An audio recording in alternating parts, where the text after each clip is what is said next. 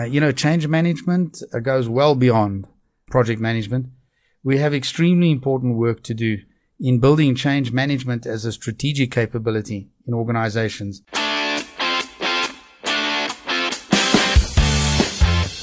Have you ever gone through change in your personal life or at work and thought to yourself, there must be a better way to do this?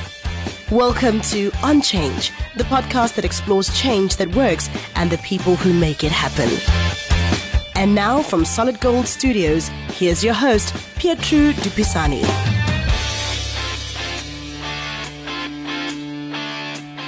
Today I'm interviewing Tom Marcicano. He is co-founder and director of And Change. Welcome, Tom. Oh, thank you. Thank you very much for having me here, Petra. It's really a pleasure to uh, to be with you again and uh, to talk about our favorite topic. One of my favorite speakers on change management is Tim Creasey from Prosci. Here's his take on how people might think of change management.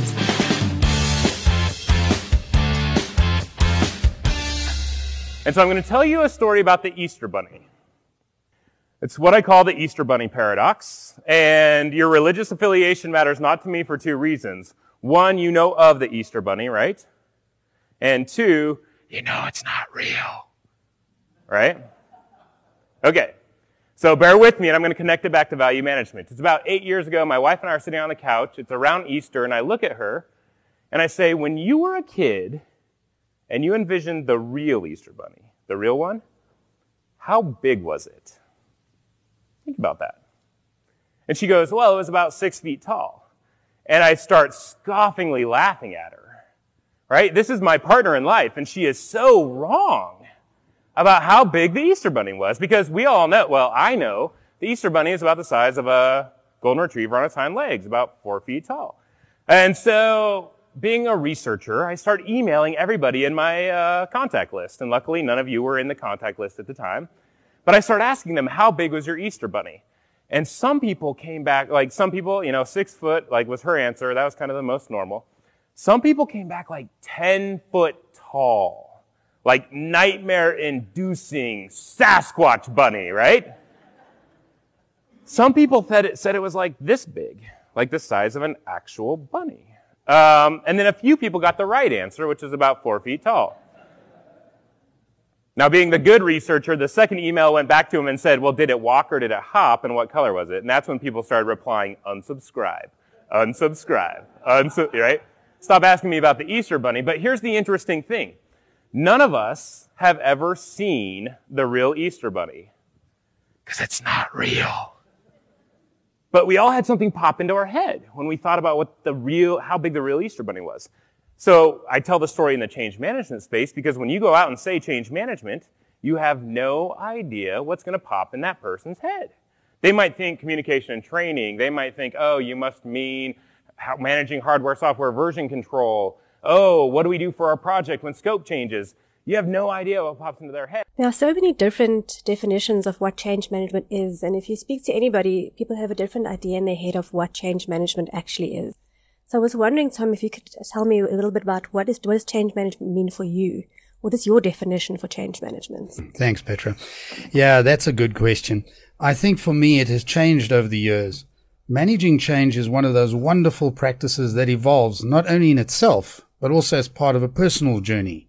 So it has changed for me over time. Right now, change management is the practice that leads people to truly change what they think, feel, and do.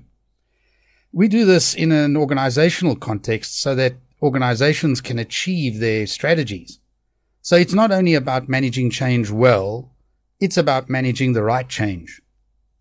So, Tom, I was wondering, what made you choose change management as your profession? I mean, did you start off in change management? Uh, was there a specific aspect of it that made you go in this direction? No, I didn't start off in change management. Um, I started off in business in general. In fact, I started off in IT uh, as an IT uh, professional. But uh, I, I, chose change management because of uh, a conviction that I could make a difference by applying all that I've learned in my life to helping others cope with many difficulties they have to deal with. I've seen the huge damage that uh, badly managed change can cause, even death. But I've also seen the wonderful effect of well managed change. People growing, achieving, organizations where employees and leaders are successful, providing a positive anchor for them in these hectic and unstable times. You're the co-founder and director of the change management consulting firm And Change. Tell me a little bit more about And Change and your approach to change management. And Change is a globally inspired group where an experienced and creative team apply and integrate a unique mix of knowledge and methods and research in this uh, field with a personal flair and curiosity. Uh, we thrive in our diversity, connecting practitioners from around the world customers in many industries, specialists in various disciplines, all for the purpose of making a successful change. Okay, so Tom, I know that you started out with change management in the financial and IT sectors. Today, I would like to explore how to use change management in a production environment, which is where I'm from. How would the change management approach differ between the financial IT sectors and a more production based environment like mining, oil, gas, or manufacturing? Yeah, if you think of the industries, you know, each industry has its own drivers. Some uh, the same as others, but uh, what, what we've seen is that uh, what is driving organizations and their development changes over time. I understand that uh, in mining there is always the underlying drivers of uh, safety and tons. Uh, get those two right within the constraints of cost and market forces, and we're halfway there. In a service industry like banks, for example, it's about providing a total experience for the customer that builds loyalty and share of wallet. That sounds very different, but go under the covers and look at the way a bank runs its call center operation, for example, and possibly how a mine runs its ore extraction processes, and you may find very similar drivers there. Both are driven to increase efficiency, quality, and consistency. So, for example, in the call center, everything is measured down to the second because those seconds are a wasting asset and saving 10 seconds per phone call while keeping the quality of service high in an environment where there are tens of thousands of phone calls being handled every day equates to quite a big efficiency improvement. I'm no mining expert, but when I recently observed a huge open cast mine operating, I could see the same focus on getting uh, the flow of the ore right in each step of the process. So introducing changes in both environments is likely to uh, receive similar kinds of responses. The threat of change to disrupt their efficiencies will be met with resistance. Uh, we shouldn't be surprised by that. It's surprising, though, to see how similar the resistance is, even if the way it's expressed and the technical terms are different. It's always about building the same five key elements with people to get them to change. So the good news is that a good change manager in one industry can actually do quite well in another because the principles are the same, just the techno talk is different. I imagine the cultures in these two environments must be quite different. You know, if you imagine a big call center versus what you said, the open cast mine, it's a different level of people, different level of education, I guess. Um, so the cultures must be quite different. So let's explore that a little bit. Yeah. So, you know, when you look at these cultures from the outside, you see different appearances. People look different and they seem to act differently. And the importance of culture in managing change has come to the fore in recent years. There's a growing realization that the prevailing culture in an affected area drives different approaches. I think the change management practice hasn't yet mastered uh, this and is one of the big themes we talk about on our website. I say this because you're likely to find multiple cultures operating simultaneously in any area. There's the culture driven by the leader, but there is also the culture of the organization at large and that this group is part of. And of course, there's always the underlying culture of the society that the organization is part of. I see this a lot when we work in multinationals, for example, especially those uh, that have been around a long time what we see is uh, that the prevailing culture is not one of these. It's actually a mix of all. So each location is unique. So in one of our clients, the, the same business unit in the same insurance company, but in different locations will have different cultures. In a change that involved changing the way people worked in this environment, uh, that included office layout, uh, pace of work, the collaboration techniques, and even the etiquette amongst the amongst the workers. The deployment of this in Mexico, for example, was very different from the colleagues just a thousand kilometers away in the USA. You see the same in Europe, but also in Africa, and so we go. Have you not seen this in mining? Oh, definitely.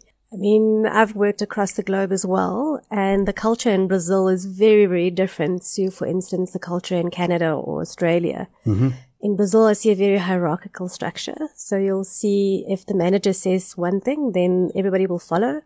Whereas if you work in a, a country like Australia, it is much more collaborative and everybody has to buy in. So it's a quite a different way of having to apply change management. Right, right.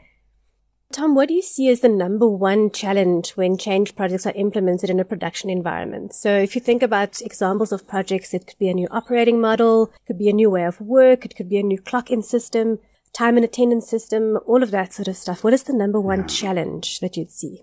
Yeah, I think it would be difficult to single out one challenge throughout.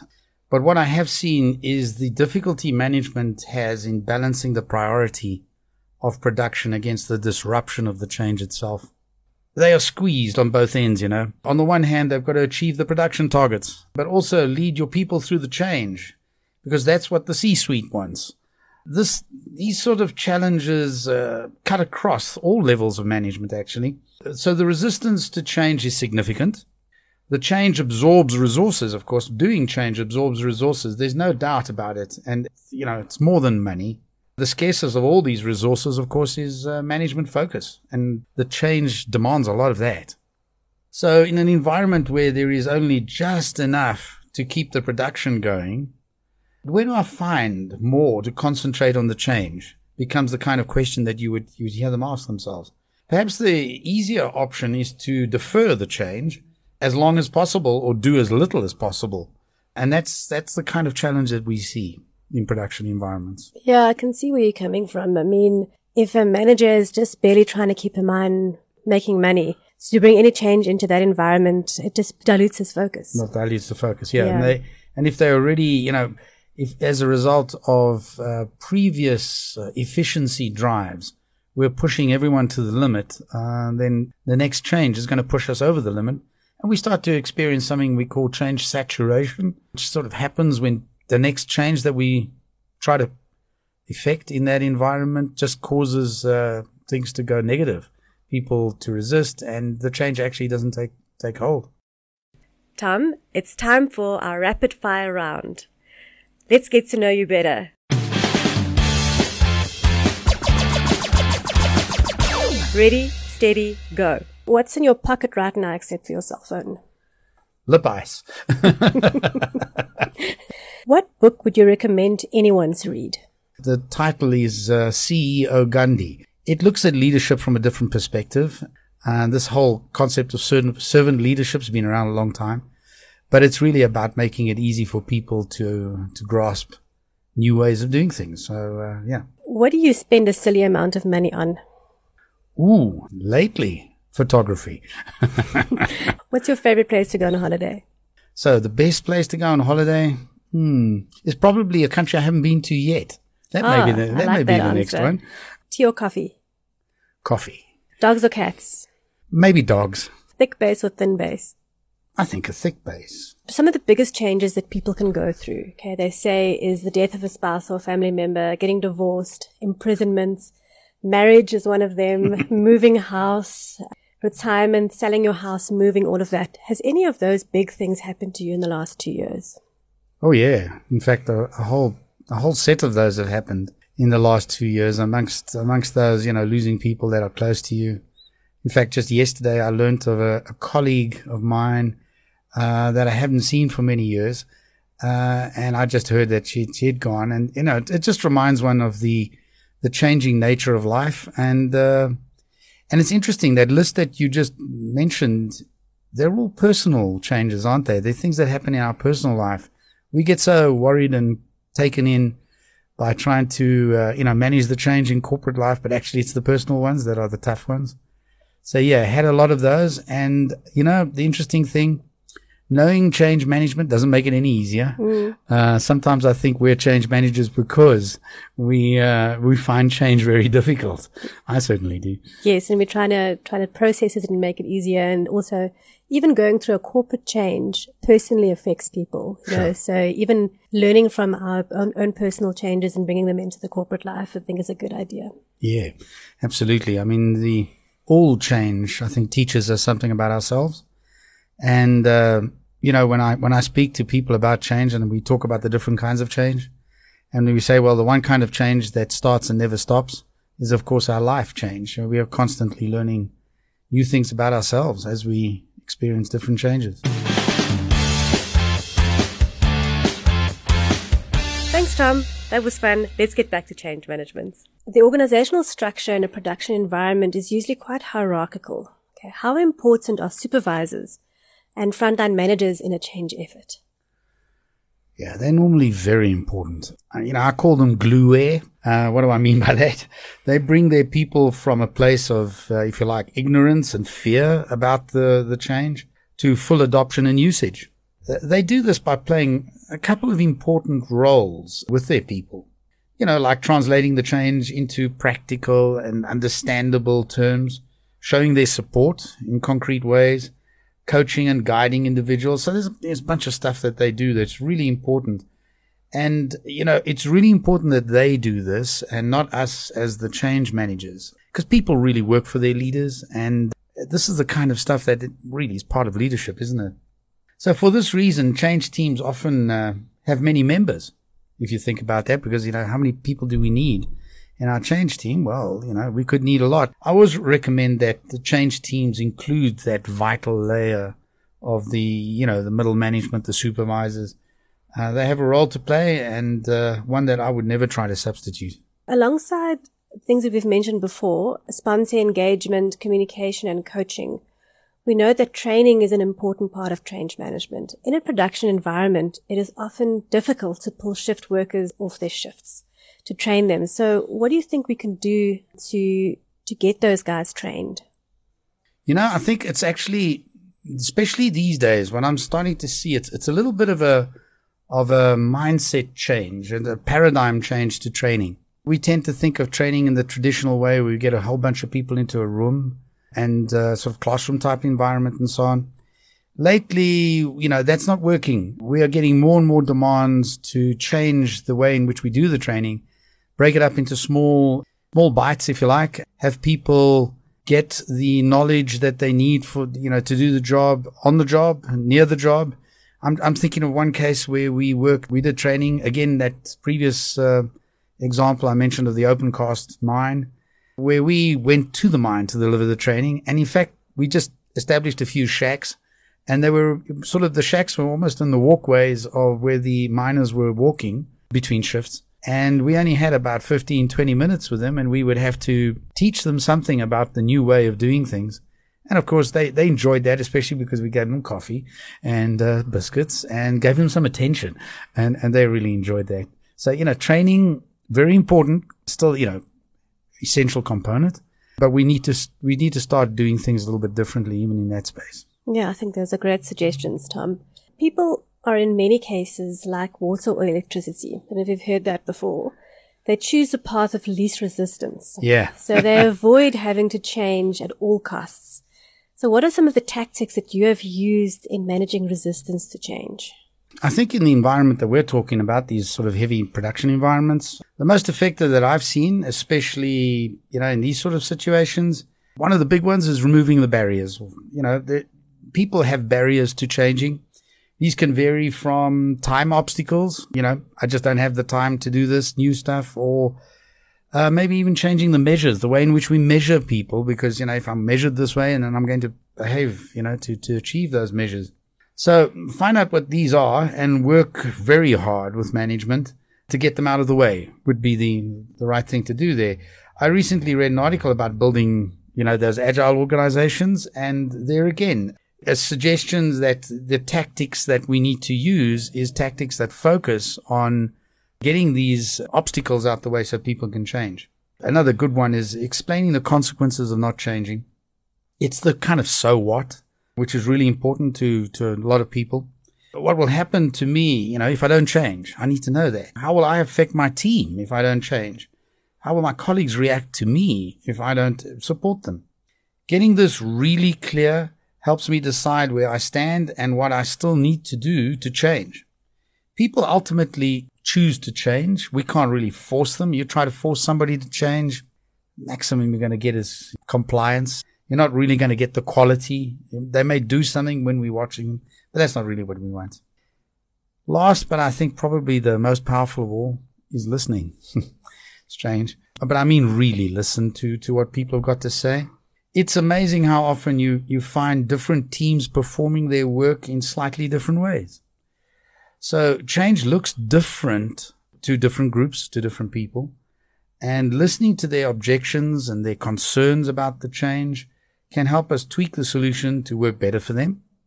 But it also helps them work out their real concerns. Also, listening shows that you care. And often that is really what people are looking for during times of, of change. But nowadays, you know, things change so quickly. We're bombarded with technology every day. Okay. and even though the methods in a production environment don't change that much, because if you go to a mine, you know, those things don't change that much, but mm-hmm. the technology that people are faced with every day changes. So isn't there a way that we can harness this to make people, to make the changes that we're introducing stick? Can't we use this technology that they are getting used to to help us with other changes? Oh, yes. Um, you know, we must do this. I don't think it's an option. You know, people are whole beings the more we can integrate, the better. So, you know, I'm thinking of a case where a railway operator was implementing a change in the way they tracked and controlled their rolling stock. They needed to find out, they needed to have, in fact, an effective way for their workers to communicate with each other about where this rolling stock was. So they integrated uh, using uh, messaging systems running on their cell phones to send messages to, to one another. You know, sending messages on cell phones, everybody does it. It's, you know, easy to just have an app that does exactly the same thing, but you're just applying it in a, in a very specific way. The other day, I had to visit uh, my client at Sasol. To facilitate my safety, I downloaded an app on my phone and underwent a short training session before arriving at the building. So I would be aware of what to do, uh, you know, in the building and how to, how to you know, be safe, if you like. The smart thing that was uh, that that really impressed me about this was that uh, when I completed this uh, little app, if you like, on the system, the system knew I'd done that. So when I arrived at the building, I didn't they didn't waste any of my time in reminding me of that stuff. They knew I had already done that. You know, for me, that's kind of smart use of technology that got me to change, uh, and I didn't even realize it. I actually found it quite uh, quite uh, interesting and quite pleasing. Yeah, I mean, if, if you think about it, change is a personal journey for everybody who has to move through the change. Mm-hmm. And as we know, we have a uh, we have a specific things that we measure to see if people have they know about the change, yeah. they're ready to adopt it, they've been trained, now they're being coached, now we're going to reinforce the change. I mean, why couldn't we develop an app that shows you for certain populations where are people in that change journey? That's a great idea. I mean, that would be great, and people can tick off if they've done what they've done, and yeah and you create you create a, a change journey yes. appified almost. And, and, I think you know if we can make that if we can make that personal. So you know I'm helping to manage my own change, and it you know it's in the same sort of ways. You know I've got this watch this. This uh, this electronic watch that tells me what my heartbeat rate and you know that sort of thing. Why not why not have something in there that uh, helps me manage my own change? Yeah, I mean it, uh, it gives people the opportunity to be part of it. Yeah, and they can track their progress. Okay, I don't know enough about this change for me to move on to being trained on it. Sure. So you can do, I think there's so many opportunities in this yeah. space. And it's live, it's real time. We don't have to, to run surveys, you know, because a lot of people are all surveyed out these days. You don't have to run a survey just by me communicating with myself mm. um, and, and giving you the opportunity to, to hear that output. You, you know what I need and you can give me what I need to change. Exactly the uptake of deliberate and integrated change management, I mean, with project management mm. and everything else, mm. have been, I think, quite slow in South Africa, you know, if you speak to people um, and the rest of Africa. So I don't know if you agree with that statement. But I mean, where do we see change management as a profession and a capability going in South Africa and the rest of Africa? Well, I actually see this as a worldwide problem. I don't think it's a South African problem only. I'm amazed to see how in some ways the application of project management, for example, in organizations has gone backwards in recent times. It seems that we keep losing good project managers along the way. Change management, I think, is a little too new a practice uh, to see this same sort of uh, thing that's going on. We we are just uh, too short of change managers actually at this point in time everywhere. So yes, it's a problem in South Africa, and and we have a lot of work still to do. This is, uh, but this too is one of the the big themes that we focus on on our website. This whole issue of integrating change management with project management. I think that when we reach the right level of maturity in project management, we'll have change management integrated into this practice. But don't misunderstand me. Uh, you know, change management uh, goes well beyond project management. We have extremely important work to do in building change management as a strategic capability in organizations. This is a relatively new area of focus these days, but no less important than, than getting each individual project to work well. Thanks to my guest Tom Marcicano from And Change. Also thanks to Tim Creasey from Prosci for the Easter Bunny story. Further thanks to Carol Ofori. It's her voice you hear at the beginning of the show. Thanks to Willem Nell from Acoustic Alien Audio for sound styling. And finally, thanks to Ofentse and Callum from Solid Gold Studios. For show notes, please visit solidgoldstudios.co.za forward slash unchange. This is Petra Dupasani, and you've been listening to On Change.